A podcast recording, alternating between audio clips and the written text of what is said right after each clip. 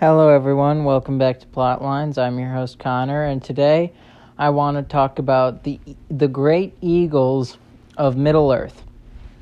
And the great eagles are extraordinary creatures who have been blessed and made servants of the uh, the angels of Middle Earth, and specifically the king of the angels, known as Manwë, and the angels are also known as the Valar and the Maiar.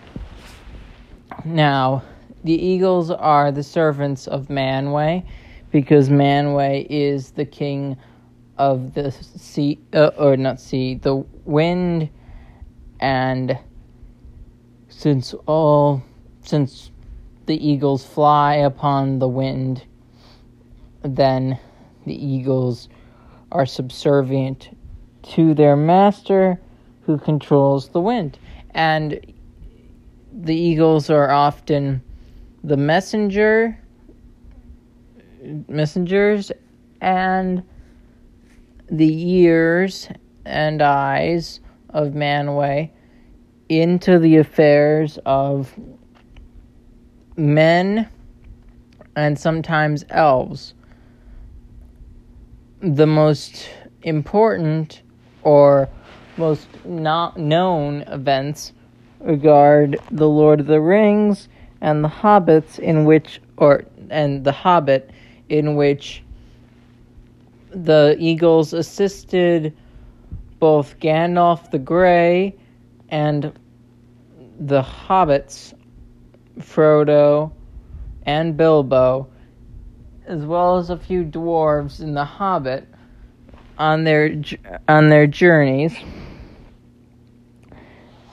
And they are great assister assistants, but also very passive in their nature, and it seems very much so that they are very limited to how much influence and power they can exert upon the world.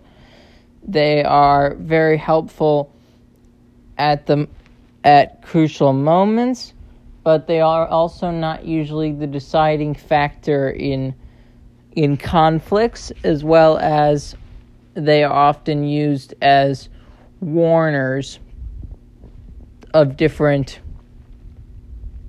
different situations.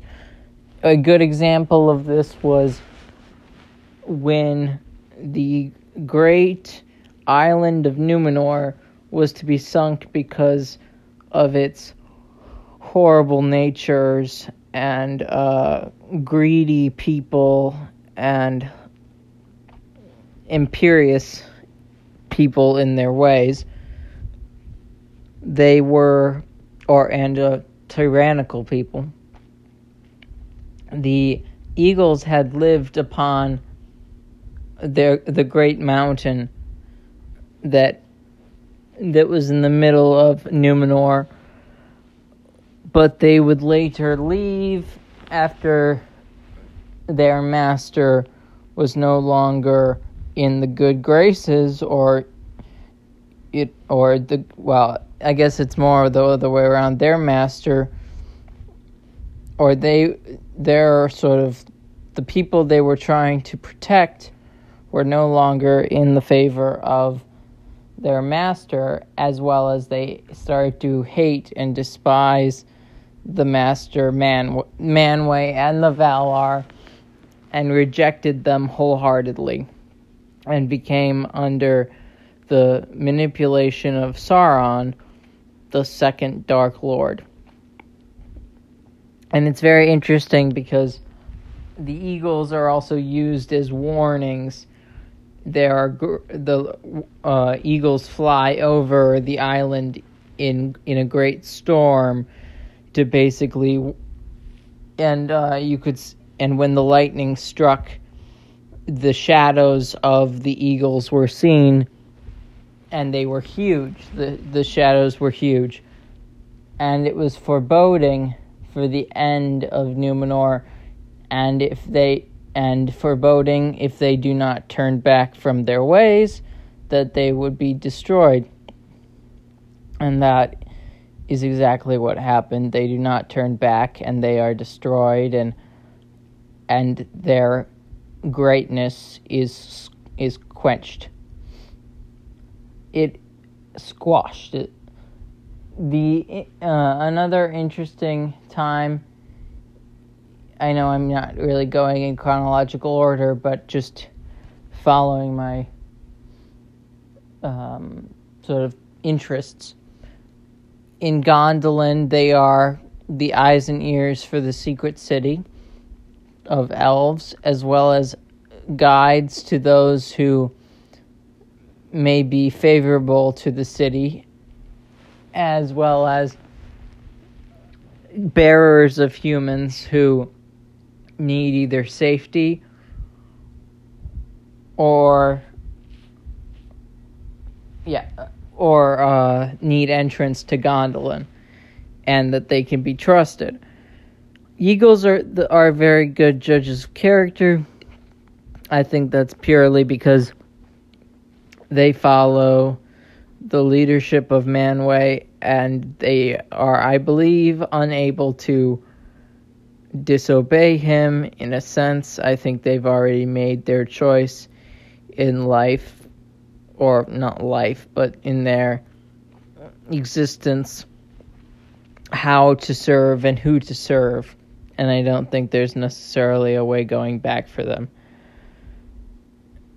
They are very interesting creatures because many people see them as as a option to be should have been used to bring the ring of power to Mount Doom and to be thrown into the fire by Frodo if only they had just brought or you know, flown on the Eagles, it is not in the nature of the Eagles to be the instruments of the downfall of evil, but to assist those, the people that are the ones that will destroy evil, at least destroy them temporarily, are often the being helped by the Eagles in messaging as well as say as uh, as well as being saved by the Eagles, which is what happens when Frodo and Sam are saved by Gandalf and the Eagles.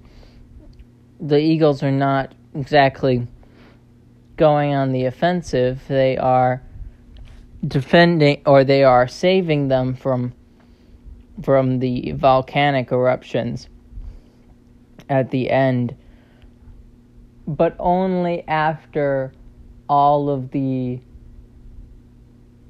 all of the dangerous creatures are defeated and the the Nazgul are defeated as well. So once Sauron is utterly defeated in the strict sense, I think, the Eagles are much more free to roam and to to save Frodo and Sam, but they also but they seem to not be able to get super, uh, super close until saving until being the saviors are is uh, is necessarily the most important factor in the situation they're not very aggressive. Let's just say that. They do engage if need be, but they are not aggressive, and they have shown great, uh, great sort of um, passive skills, not just in fighting, not just in, uh, not just in um, what is it?